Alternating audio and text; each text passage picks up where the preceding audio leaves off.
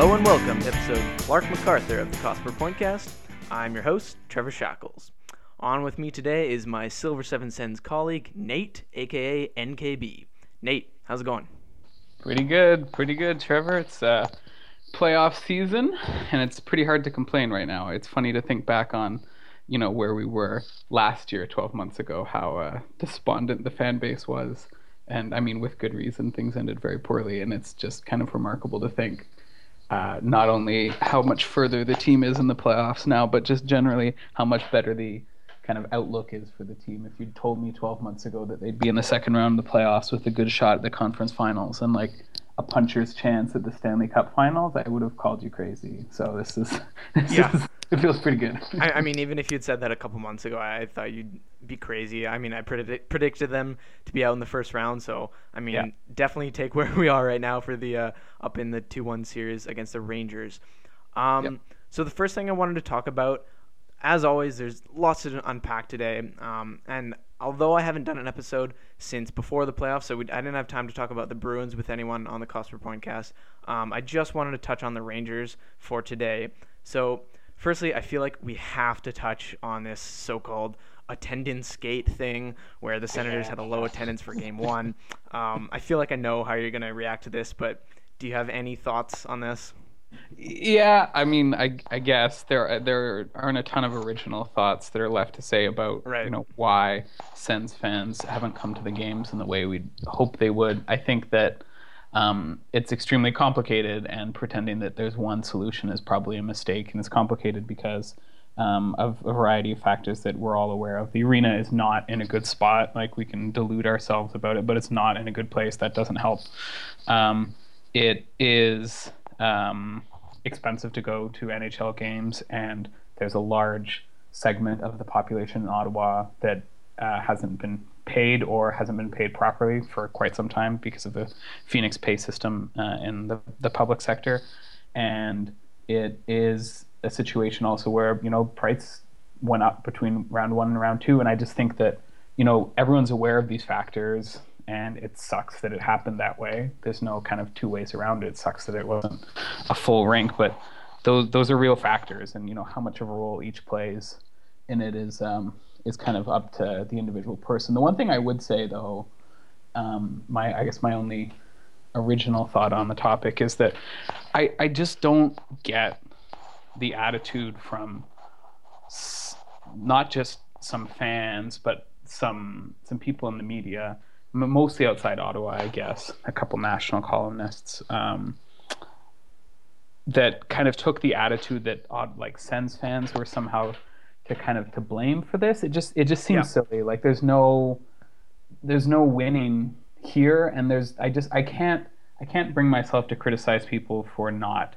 being able to afford to or make the time to go to games. Like I would love it if the rink was full all the time. I, I just don't I, I just don't think that's like a fair or reasonable criticism. That's the only thing I would say.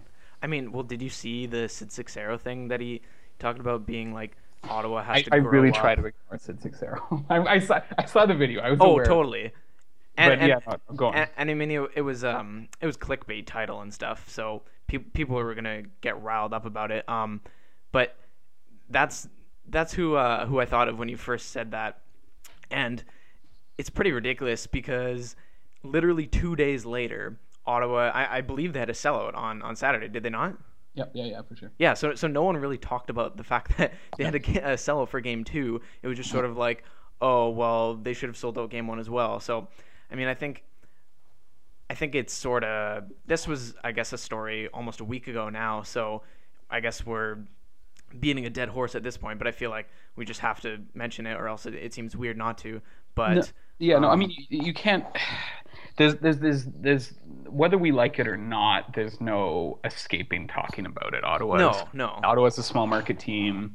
There's always going to be questions about attendance. I guess, I mean, the other thing I would say with regards to some of the talking heads from Toronto in, in particular is uh, it was only last season that the Leafs didn't sell out games. I know it wasn't the playoffs, and I know, you know, it wasn't some you know riveting chase to the finish, but they they hadn't they didn't sell out their games when the team was bad for long enough, and you know things aren't going your way. Even the much vaunted Toronto Maple Leafs sometimes don't sell out games. It happens. That's just kind of where I end up landing on that.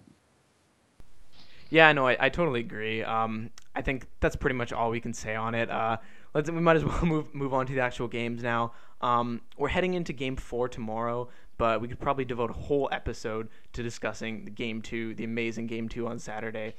And what was that experience like for you watching that game? Well, it's actually kind of a funny experience for me. Uh, because my and this is this is this is a, a funny I guess kind of personal story. Um, so my girlfriend and I and I, I, think I said this on Twitter as well, so this isn't like some big secret. Uh, so my girlfriend and I have been going out for uh, pretty much exactly five years now, uh, and we met in Toronto, and she's from the Ottawa area. She's from the Ottawa Valley, and uh, we met online, and she postponed our first date five years ago, which you may recall was when the Ottawa Senators were playing the New was York the Rangers in the playoffs. Yeah. Yeah. Nice. And she postponed our date. She did. So because she wanted to watch the hockey game because she, and she didn't think she'd make a good first impression if all she was doing was watching the hockey game. So months ago, we'd planned uh, to get away for the weekend and go to a bed and breakfast just outside of Belleville for April 28th, which was when this game was happening. And so it was just really like this kind of hilarious series of coincidences. And when um, we got there, we had planned to do all these kind of activities, but we just ended up camping up in the in the bed and breakfast and watching the game, which was pretty funny. But it was also it was weird because I'm I'm I'm obviously kind of a, a numbers person, and I certainly have a reputation for that, and I won't shy away from that.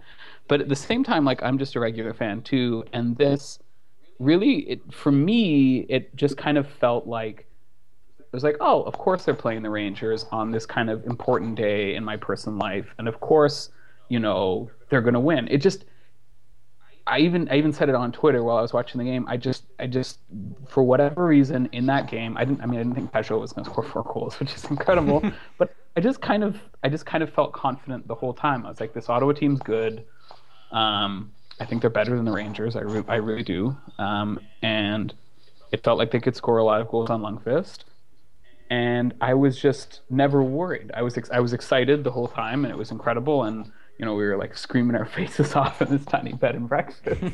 but uh, but it, it just I just kind of felt confident about it the whole time, which was it was a very funny feeling. It was very surreal. That's a uh, that's quite the story. I, I definitely did not feel confident. Um, I so you were able to watch like the entire game. You didn't you didn't miss any of it. Oh, we, we listened to the first period on the radio okay. because we were driving. That's not too bad. But I mean, I. But then we saw yeah, it was second, third, and overtime and double overtime. Yeah, yeah that's pretty good. I, um, for the last few Saturdays, I, have been working from like twelve to four, um, j- just at the rink, and mm-hmm. so obviously the game two against Boston was during that time. So I remember I was gonna sort of like follow on my phone um, for the first two periods, and then I had the whole game tape, so I was just gonna come back and just watch the third period.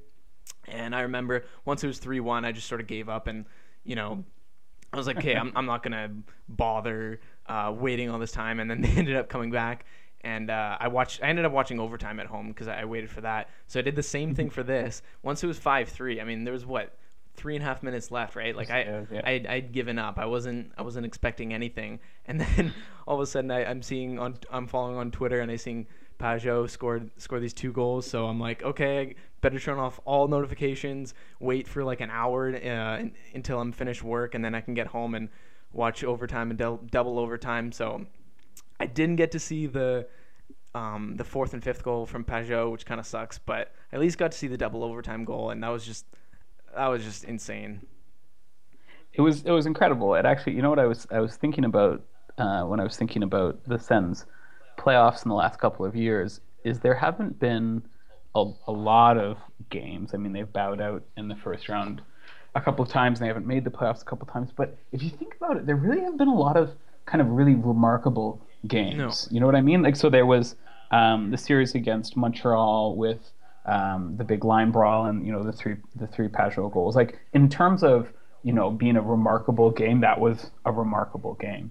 And you know game uh, two against Boston this year as well. You know, stuck two in the third period. You know, Karlsson makes an incredible play to set up Brass for the tying goal, and then he win it in overtime on a slapper from Dion Phaneuf of all people. Like that was a pretty incredible game, and then obviously this Pageau game. So I mean, even though we haven't seen a, a ton of games, we've kind of gotten full value from the ones we have seen in a way.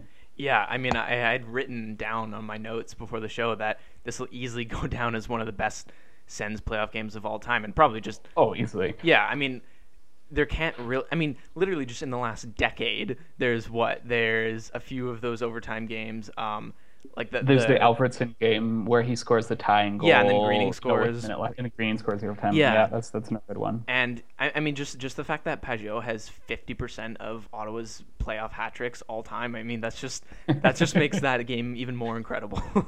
you know what's funny about Pageau is he's played something. I was looking at this. He's played something like 30 um, playoff games, I think, at this point, and he's scored uh, 10 playoff goals now, seven of which came in those two games. Yeah, so he's like in, in, when he when he goes when he goes off, he really goes off. I, well, yeah, I, I tweeted after his four goal game. I think he moved all the way from he was like 18th all time in uh, playoff goals for the Senators. Then he moved up to ninth, and then I guess with the goal the other night, he's I think he's like seventh, and he's tied with Danny Heatley right now. Danny Heatley, yeah, wow. tied with Danny Heatley.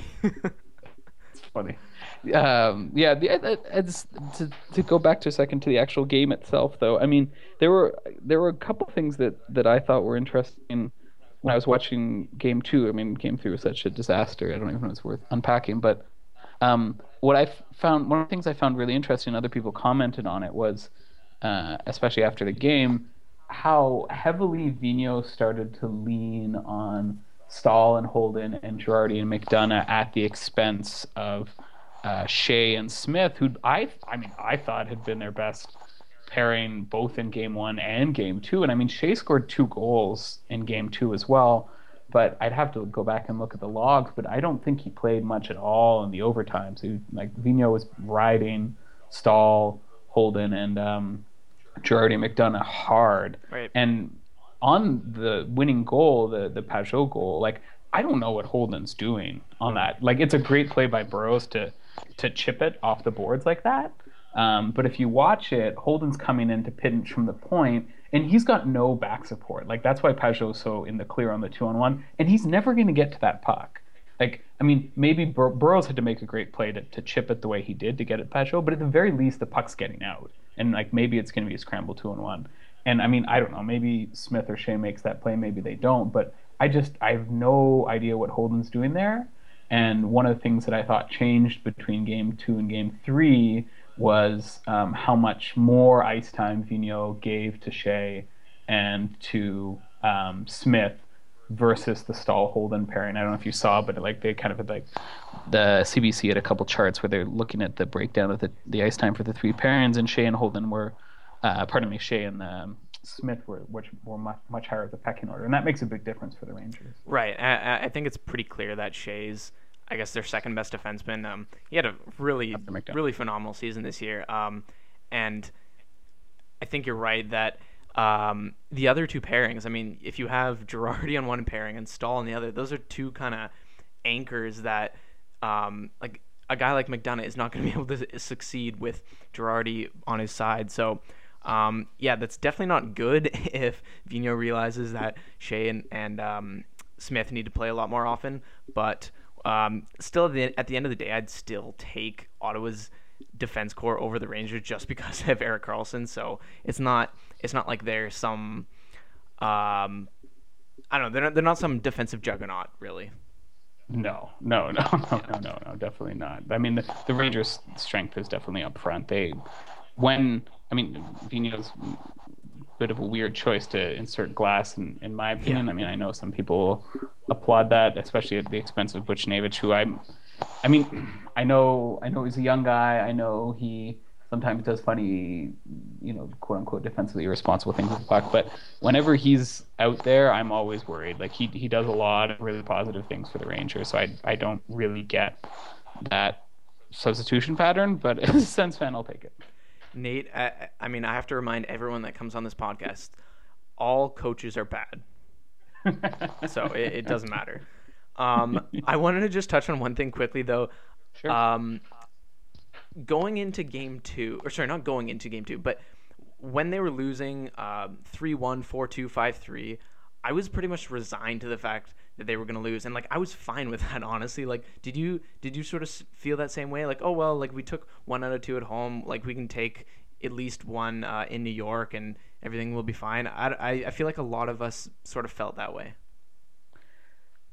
Yeah, I mean, it, it really depends what your expectations were for the series, I guess. Um, I was, I was, as I said, I was, I was kind of weirdly confident that they were going to come back and win it. Um, but at the same time, you don't, you don't want to be in a situation where you have to win um, more than one game on the other team's home ice, right? I mean, if Ottawa goes back to uh, the Rangers, you know, home rink one one, and you know, game let's say game three plays the way it does, they're down two one. Now you're looking at a very difficult situation, and that's a, that's that's a, would have been a very realistic outcome. So I know two nothing kind of makes it feel like wow, this is this is gravy, but realistically, you know, if you want to be in the driver's seat, you you need to take the first two games at home. That's that's just kind of the, the nature of the beast. So I mean, was I with I'm in this in a global sense, I'm satisfied that the Sens are even here at all. As I said at the, the top, Yeah. like you told me a year ago they'd be here, that's incredible. But you know, given where they are and given the team they're icing now and given their opponent, um, no, I, I I think a one-one split would have been mildly disappointing after the way they played game one. Okay, so so given everything that you've said, then are you? So, I mean, after game two, that was pr- probably the high point of the entire season uh, for the Senators, and then obviously game three was a massive dud, losing four to one. Are you still optimistic about their chances? They're still winning two one in the series. Like, do you still think um, they're gonna pull it out? Yeah, I'm I'm still pretty high on on them winning this series. I think there are um, lots of reasons to believe that Ottawa's still the better team. I think that one to twelve, if everyone's healthy, the Senators probably have uh, a better, it's maybe a slightly better forward group. Though it's, I mean, the Rangers have a very deep forward group, uh, and I mean, I'm basing this on Vigneault's recent decision to, have Glass in there. No one, when Ottawa's got their 12 healthy guys and um, Boucher lines them up the way he did last game, there's no one on Ottawa that's as much of a weak link as Glass. Um, Glass is just not really an NHL caliber forward um, in most senses of the word. As long as uh, as long as Boucher resists the temptation to tinker with his lineup, assuming everyone's healthy, that's I think that's a slight advantage to Ottawa. And you know, as we discussed, um, the sense of a better have a better defense core. I mean, you know, they played very poorly last game. There's no there's no way around it. But at the same time, the Rangers aren't a bad team, and they've got a lot of strength up front. There are going to be games where you get rolled every once in a while. Even good teams get rolled in the playoffs. It's it's really easy to fall into this trap of, um, you know, getting too high or getting too low based on Totally. like the last thing that happened. And I, you know, as long as you have the slightly better team and you give yourself the best chance to win, like that's that's really all you can ask for. I mean, I know it sounds kind of simple to say it, but I mean that's how I feel. If if if the Rangers had a clearly better team, even if Ottawa was up two one, I wouldn't I wouldn't be as confident about it. But I think Ottawa's got at least as good, if not a better team, and they're up two one this series. So yeah, I still feel good. Yeah, I, I'm not too worried just yet. Um, game three was definitely a scheduled loss. Like the Rangers knew they they couldn't lose at home. No. Uh, already being down two nothing. So I feel like I feel like Ottawa was just sort of happy that they were up two nothing and, and they weren't gonna press too much. E- even though like it's just human nature to to sort of I, I mean, it's sort of like score effects, right? If you're up two nothing in the game uh, with ten minutes to go, you're not gonna press as much, and the other team is gonna attack more. So it's just sort of human nature. That's how things work out. Um, I definitely would say if they lose on, well, I guess people are listening listening to this on Thursday. So if they lose today, I'll be uh, a bit worried, but even at that point, they would still have the advantage with having uh, two home games left out of the last three games. So either way, it's not it's not like doomsday scenario unless they lose the next two, really. But like you said, I pound for pound, they're not they're not really that much worse in any position. I, I would say that the Rangers forwards are a bit better um, if they don't play Glass. But I mean, e- even with, even if they do, it's not it's not a huge. Um, I don't want to say huge eyesore, but it's not like a huge black hole, I guess, just because he's only mm-hmm. playing five minutes or whatever. So, mm-hmm. um, but yeah, I pretty much agreed with everything else you said. Like, it's it's definitely not time to panic just yet, and it's just one game, so they've only lost three games these playoffs. yeah, no, I mean that's it's it's so tempting in the playoffs to get sucked into attributing more importance to the last thing that happened um, because everything's so high leverage and everything's so tense, right? Yeah. And that I mean that's that's where having you know people people talk about experience being Im- important and and most of the time I think people overvalue that. But the one area I would say that you know being experienced and and being sure of yourself is important is in these kinds of situations where you know uh, not to overreact. I guess I would say, you know, it, it, the one caveat I would add to am I concerned or not, the one way I might be concerned, and I don't think it's the case, but we're, we're going to find out more next game, is if the Rangers have figured out a way to suppress the Sens coming through the neutral zone. Um, because the, I mean, they came out just absolutely on fire um, from their own kind of attacking perspective. But Ottawa had an awful hard time generating any kind of transition attack at all against the Rangers. There was a when when the Sens look bad. This is kind of what I mean. This happens to every team, but I find it happens especially to the Sens when they look bad. They haven't had a lot of bad games this year, but they've had a couple clunkers. And when it happens, um, they're being attacked, and their defensive system is such that um, if you watch them in their defensive end, like they collapse really heavily. Like they basically cede the points. Um, the the forwards are trying to get in the lanes. The defensemen are trying to get in the lanes. It's just a very kind of you know collapse upon itself system.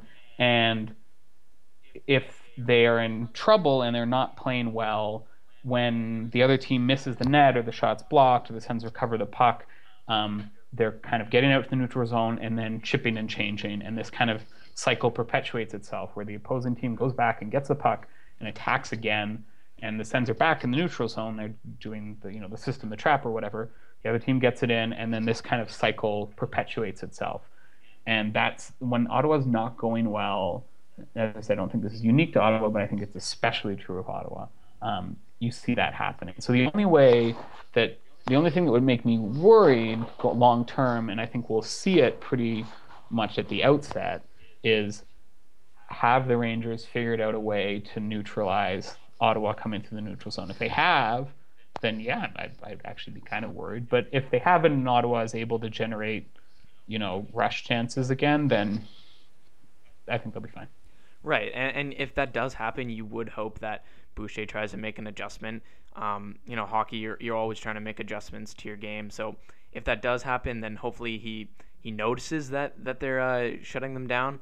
And I, I will say with the Rangers, they seem like a team that can look really good at times because if they have all four lines going, and I mean they have skilled players in all four lines. If they have all four lines um, in the offensive zone, look like they they can actually score some goals they look like a pretty damn good team, especially if they have uh, Henrik Lundqvist in net, you know, stopping everything that he sees. But at the same time, um, they definitely looked pretty bad at certain points this season, um, and definitely like the, the game two where they allowed six goals. I mean, that's obviously Ottawa allowed five too, so it doesn't look good for either side. But I mean, that's pretty much their their basement, right? Like they can allow a lot of goals because their defense can be really bad, but at the same time their forwards can sort of bail them out. So they sort of have a, a pretty low um, floor, but also a pretty high ceiling as well.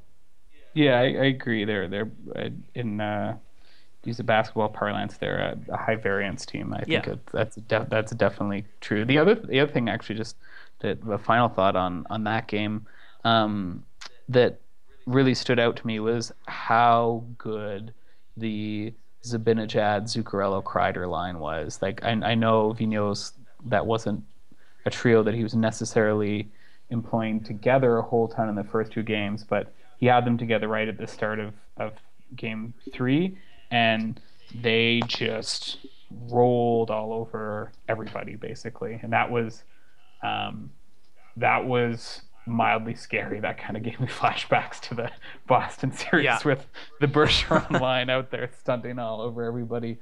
Um, and that was, yeah, that was, I mean, especially like Ceci and Phaneuf and Harper, who um, Harper looked a little bit troubled last game.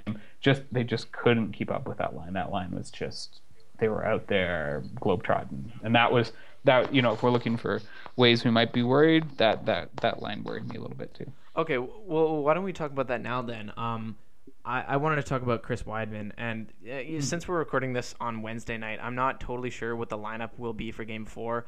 Um, but Wideman has been scratched for all game, all three games this series, and I'm gonna assume he doesn't play this game as well. Um, to quote Kenan Thompson, "What up with that?" Good question. Um, I, I, I don't know. I mean, I, I'm not privy to Guy Boucher and the coaching staff's kind of, you know, internal discussions. It's very hard for me not to see um, the way that Boucher looks at Wideman as being kind of like a, a I think he thinks Boucher thinks Wideman's more of a one-dimensional player than he is. Even, um, I mean, if you go back to the last game Wideman played in the playoffs, uh, which was uh, Game Five when Boston won in Ottawa um, in overtime, and then Wideman was actually scratched in Game Six, uh, and he's been and then he was scratched the first three games of this series too. Right. Um, he didn't play basically at all in the third period and uh, the two overtime periods, except, and I think this is really telling, he did play uh, on the second power play unit a couple times. Ottawa got a couple power plays, and Boucher was willing to put him out there because I think Boucher recognizes that Wideman's a very important and very good offensive player, but he doesn't fully trust him defensively. The two goals that Wideman and Harper were on for in Game Five against the Bruins, one kicked off Wideman um, on kind of a, a fluky play, to be honest with you, and the other one was was his guy that tapped it in. If you want to give Wideman a hard time for that, I think that's fine and fair. I guess the only thing I would say in that regard is that there are plenty of other defensemen on the Senators who are making as many and perhaps more egregious mistakes and are not getting stapled to the bench. So it, it just seems, in the specific case of Wideman, Boucher's got an idea of what he can and can't do. And I, I, I, I think he's missing the boat a little bit on Wideman's defensive capabilities. I don't think Wideman's like a shutdown stud or anything, but I think he's a lot more usable um, than Boucher gives him credit for. Right, and and I'm I'm definitely the high guy on Wideman. I honestly think he was Ottawa's second best defenseman this year, and you know. You, you can sort of acknowledge that he had a few bad games uh, in the playoffs, but I really it really annoys me the the group think from everyone that all of a sudden oh he was he was bad for a few games or he he was horrible so he has to be scratchy. He you know he shouldn't be playing against a physical Bruins team. And then I saw someone else um, a couple days ago say something about how the Rangers are too physical so Wideman shouldn't be in the lineup it should be Harper instead. But you, you know like the Rangers are a fast team so that's why I think um, Wideman should be in the lineup because Harper's going to get more exposed because he's not going to be able to keep up, and we've seen that a few times. So I think it's just it's it's a bit odd that a guy like Harper has gained Boucher's trust, and and not not like hundred percent trust because he's still getting third third pairing minutes, but he's gained his trust. Meanwhile, Wideman was like phenomenal for for most of the entire season, playing alongside Mark Borowiecki of all people, and then he has you know I guess the last few weeks of the se- last few weeks of the season he, he wasn't great, and then a few bad playoff games, and all of a sudden he's getting scratched. I, it just it's just a bit mind boggling to me. Yeah, and, and I mean, I, I think a lot of it has to do also with expectations in a way. Um, I think that Harpur is, and I should be to be to be fair to Harpur, and you know I I don't mean this as a way of kind of pitting the two against each other and, and kind of trying to crap all over Harpur because actually Harpur's been better than I thought he'd be. Oh, totally. Uh, to be fair, to be fair to him, when we saw him last year and when we saw him the brief stint he had at the start of this year, he did not look like an NHL player. I mean, I was I was not convinced that he was ever going to have any kind yeah. of role with this team. He just looked overwhelmed, and um, he's been mostly fine. Uh, the last couple games have been rough, but you know, all things considered, he's been a lot better than I, I thought it would be. So just kind of as a caveat, I don't think Harpur's been terrible, but I do think it has to do a lot with kind of expectations and player evaluation. So Harper is a big guy, and he skates actually pretty well for a big guy. He, I wouldn't say he skates well overall for an NHL player, but for a big guy, he skates pretty well. Um, and he is supposed to do defensive things. And the the trouble with that is if your expectation for you know a defensive defenseman is that you know they'll hit people and they'll block shots and hopefully good do good defensive things, but then once they have the puck, you kind of have zero expectations.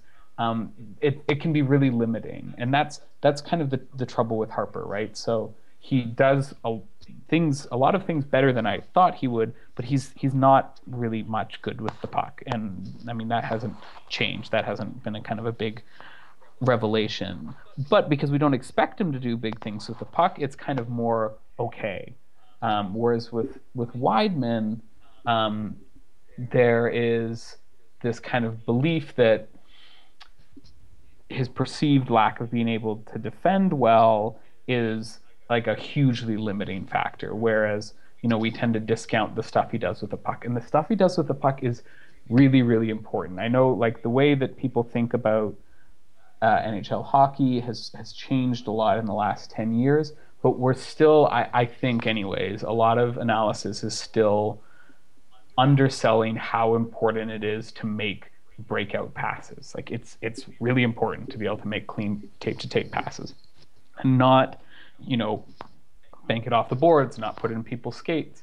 Like NHL players are really, really good at picking the puck up out of their skates, but you hit someone on the stick, they go in stride, and then they can attack a defenseman. And that's the biggest thing that that that Wideman does well is he moves the puck really well. There's only Karlsson on the Senators that moves the puck as cleanly and effectively as he does. Um, and I I think that Boucher just is underselling how important that is and kind of overthinking the, the defensive side of it because he you know he had a couple bad lapses. And, and that's not to say the lapses weren't there but on the net yeah I, I it would definitely benefit them to have, have to have Wideman back in there absolutely. Did you not see that Cody pass Cody Ceci pass though in overtime on Saturday? The attempted yeah the kind least. of flub thing that, that fell that fell off his stick. I could not stop yeah, laughing. so it was it was just it was I know C- Cody Ceci is funny. Cody Ceci's kind of like replaced Wiercioch as like the most polarizing player on the Senators because there are uh, there are a leaning, lot of he's leaning strongly leaning one way now. there are a lot of people who re- still really like Cody. There's people and turning I mean, the on Senate- though. Yeah, the Senate, but the Senators still really like him. Like, they, yes. they still think he's they still think he's really good. Um, and like I mean I'm a Senators fan, so I want him to be good. Like it's not like right, yeah. This is the thing that that I kind of get frustrated a little bit about when I we talk to people, you know, evaluations of the players. Is like I want Cody Ceci to be good. Like I, if he was good, I would say he's good because I want him to be good. I, in fact, if he was just decent, maybe I would oversell him a little bit because I'm an Ottawa Senators fan. He's just he hasn't been good. I want him to be good. He just hasn't been good. I know he. I, I honestly just don't know what people see in him. Um, I, they really want him to be. Well, actually, I don't even know what they want him because they sort of want him to be an offensive guy, but then they also are playing him like he's a shutdown guy. So I don't know, but I mean, I also wanted to say though, I think it's pretty evident the lack of offense from the defense without Chris Wideman, and it's not like obviously they're not losing someone like Karlsson, but just that like you have one less option on the power play, and that's that's not yeah. great. That's no. th- that's one huge reason why I want him back in the lineup. Um, and also like to bring to to use that word you said earlier with with variance, right? I think Ben Harpur has a lower variance. He's sort of he's sort of that safe pick, and the theme in hockey right now is well, you know, for for decades it's it's been this theme that GMs and coaches are pretty risk averse, right? So um, Chris Wideman, he he could make one mistake and he could look a lot worse than Ben, ben Harpur. But then some games he's going to look amazing and he's going to look way better. So honestly, I'd rather go for that um, high risk, high reward guy because most of the time he's going to give you that reward rather than that risk. And and Harpur is just sort of he's going to be he'll be fine, but he's still going to make mistakes too. Like it's not like he's some robot that is going to block every single shot and make every single hit and, and take the puck away. And and like you said earlier about about the breakout passes, he just cannot replicate what Wideman does there. So I don't know. I it just it's a bit frustrating for for someone who likes Wideman as much as I do, but I'm not I'm not really expecting it it to change. The only I mean the only thing I guess I would say is that Boucher has been more flexible about more things than a lot of coaches, especially recent Ottawa Senators coaches, have been. Yeah. I mean, the one the one thing I would say that he's been inflexible to his detriment about is the the Phaneuf Ceci pairing getting a ton of minutes and. I just, I mean, it's been going on all year, so I don't see that changing. But otherwise, he's been very flexible. Like Boucher's done a lot of things that I've liked. He's done some things I haven't liked, but of, of the things he's done that I've liked is he's been open minded to a lot of different uh, situations. Now, um, you know, it'd be very possible that he might kind of go back to Old Faithful. But one of the things I thought that was really interesting is, you know, he spent this whole year uh, loving Tom Pyatt to like an alarming degree. and as far as I know, Pyatt's healthy or could play now, um, but he hasn't drawn in. And I, I like that that to me is is a sign of Boucher's flexibility. Like he he rode that Pageau Hoffman Pyatt line for a long time, and you know, some some people didn't like it as much as he did. Um, but you know, now that he's got 12 guys that were going well together, he's as far as I as far as I can tell, and I mean I I need to double check, but I, I think he's healthy scratched Pyatt two games in a row now, and I would not have expected that from him at the start of the year. Yeah, I I could definitely see them not re-signing Pyatt. I'd I'd much rather them re-sign a guy like Viktor Stalberg, who's who's pretty much like a, a perfect fourth, maybe even third line guy.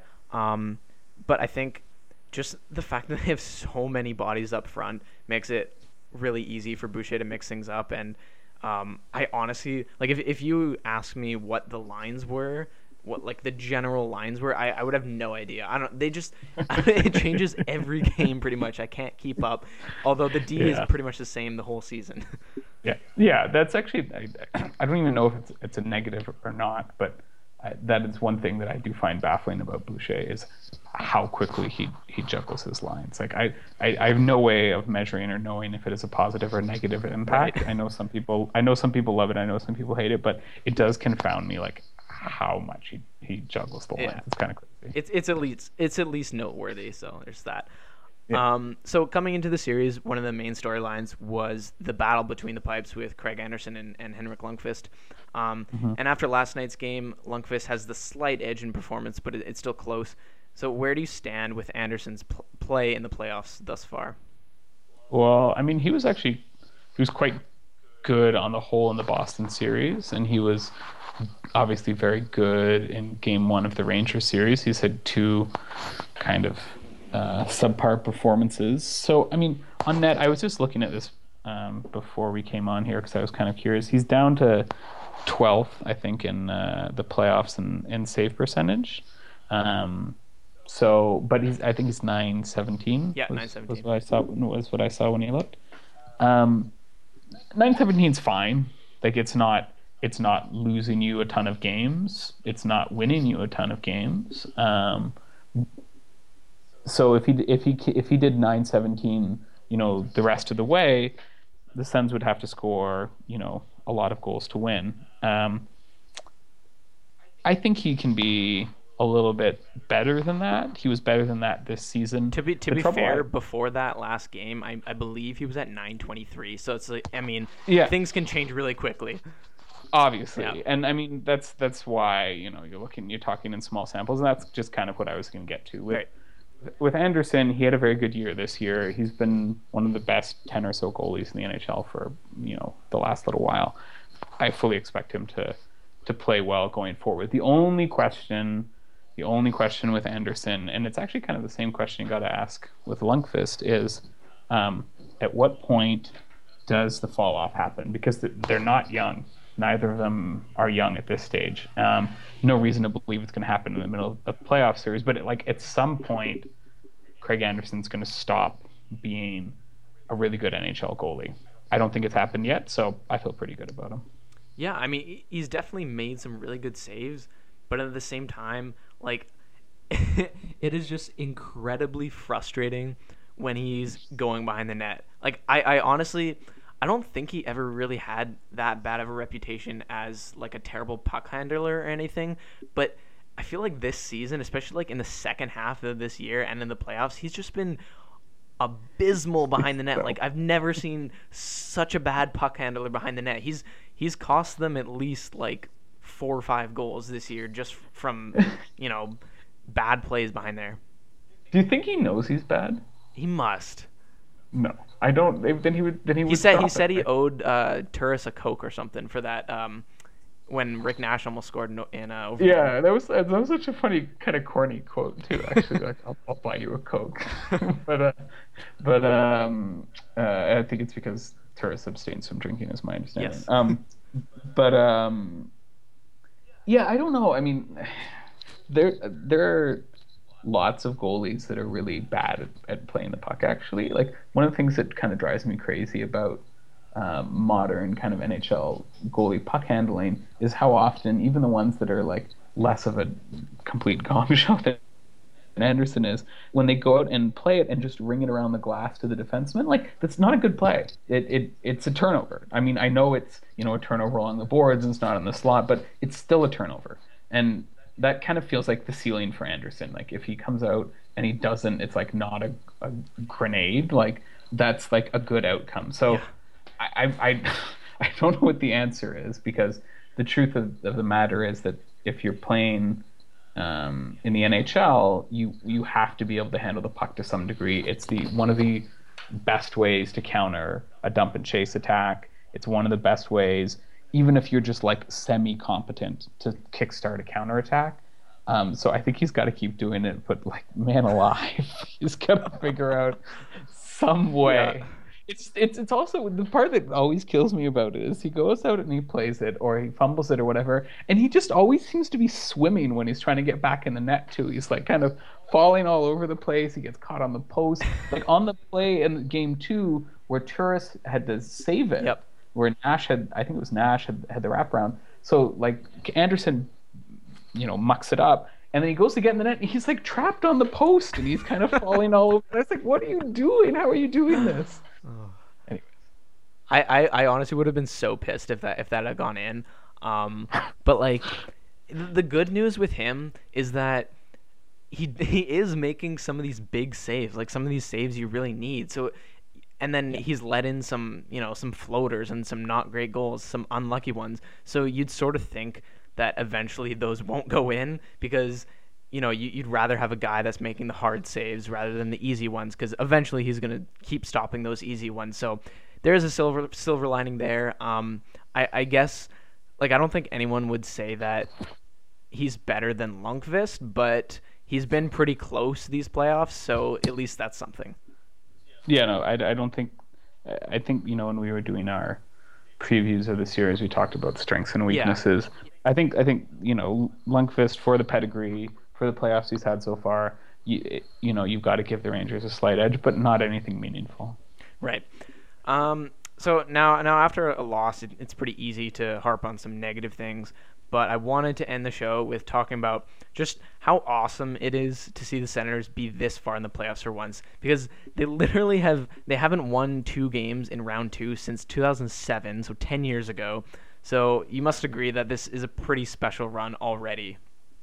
Yeah, and and, and you know it's funny. I um, the thing that's been that's been great about it, I guess, is twofold. One, this really, I mean, I know that we went, we've gone through rebuilds and various iterations of you know roster turnover, um, but this feels like a new team. I mean, the I haven't always loved everything Dorion has done, but one of the things you need to give him a lot of credit for is how dramatically he's redone and remade the depth on this team in the 12 months that he's been at the helm. Like if you look at the core pieces, the most important pieces, they're still there. They're still the same. So he's still still got Karlsson. he still has Stone, he still has Hoffman, he still has Turris. Um, those were always the guys that were going to make this team go. And to be honest with you, I think you know most um, people who look at uh, Ottawa closely would would tell you that's a good core. Like those, that's you can build a very good NHL team around those players.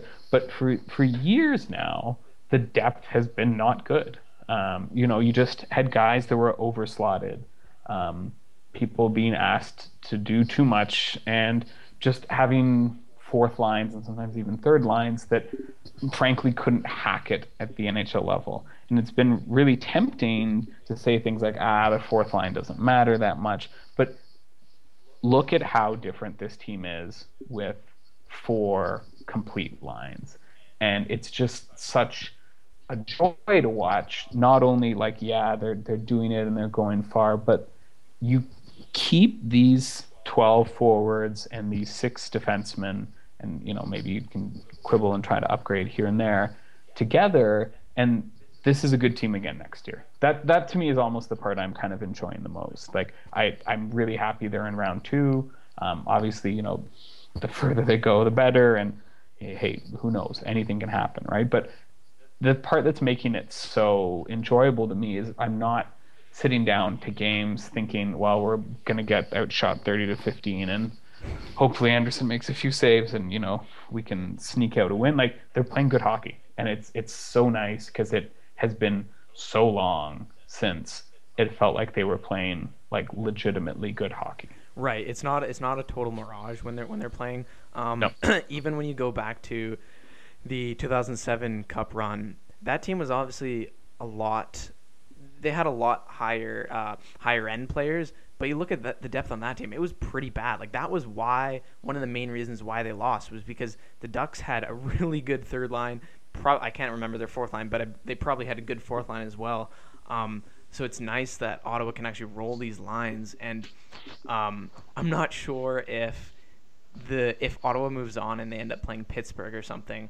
I don't know. We we may end up hoping for like a Anderson standing on his head while they get out, outshot like 30 to 15. But you know, for this Yeah. series, it's different, and it, it was good to see at least that they. I believe they were over 50% um, possession against the Bruins and uh, They were, like, yeah. high danger scoring chances and all that stuff. So Yep. that was Yep, good to see. And like it, it was just seven games, but it's it's encouraging and it, it's it's just something different. Like I when Ottawa went to the final in 2007, I was only 10 years old, so being like most of my childhood was Ottawa being not so great, right? Like this is the farthest they've gone since that point. So it's something different that um, a lot of a lot of us younger fans haven't really experienced. Like I was, you know, I was following the team back then, but I wasn't like obviously super knowledgeable at the age of ten. So it's it's different and it's exciting and it's it's a lot of fun being this far already. yeah it's it's super exciting i mean and it's it's it's really exciting uh, i think more than anything else to watch Erik Karlsson. I mean, I know it's I know it's I know it sounds like kind of silly to say that, but it's it's just we really, I really try when I watch the Sens play, or when I'm writing about the Sens, or when I'm talking about the Sens, to remind myself like how good and special Erik Karlsson is, and how lucky we are that we get to watch Erik Karlsson play hockey. Like it's it's super easy when you're looking at the team to try to, you know, think about it critically um, which I think is a very valid thing to do, and be like, you know, these are the pros and the cons, and these are the negatives, and here's what they need to do to improve. And you just kind of like have Karlsson over there, and you're like, oh yeah, he's one of the best players in the league, and it's just like you know one bullet point amongst 50. But like Erik Karlsson is so good, he's so good, and he's even in these playoffs has done so many incredible things. So it's just like it's just like the cherry on top of the run is not only is this team good and fun and playing good hockey, and it's fun that they're going far in the playoffs.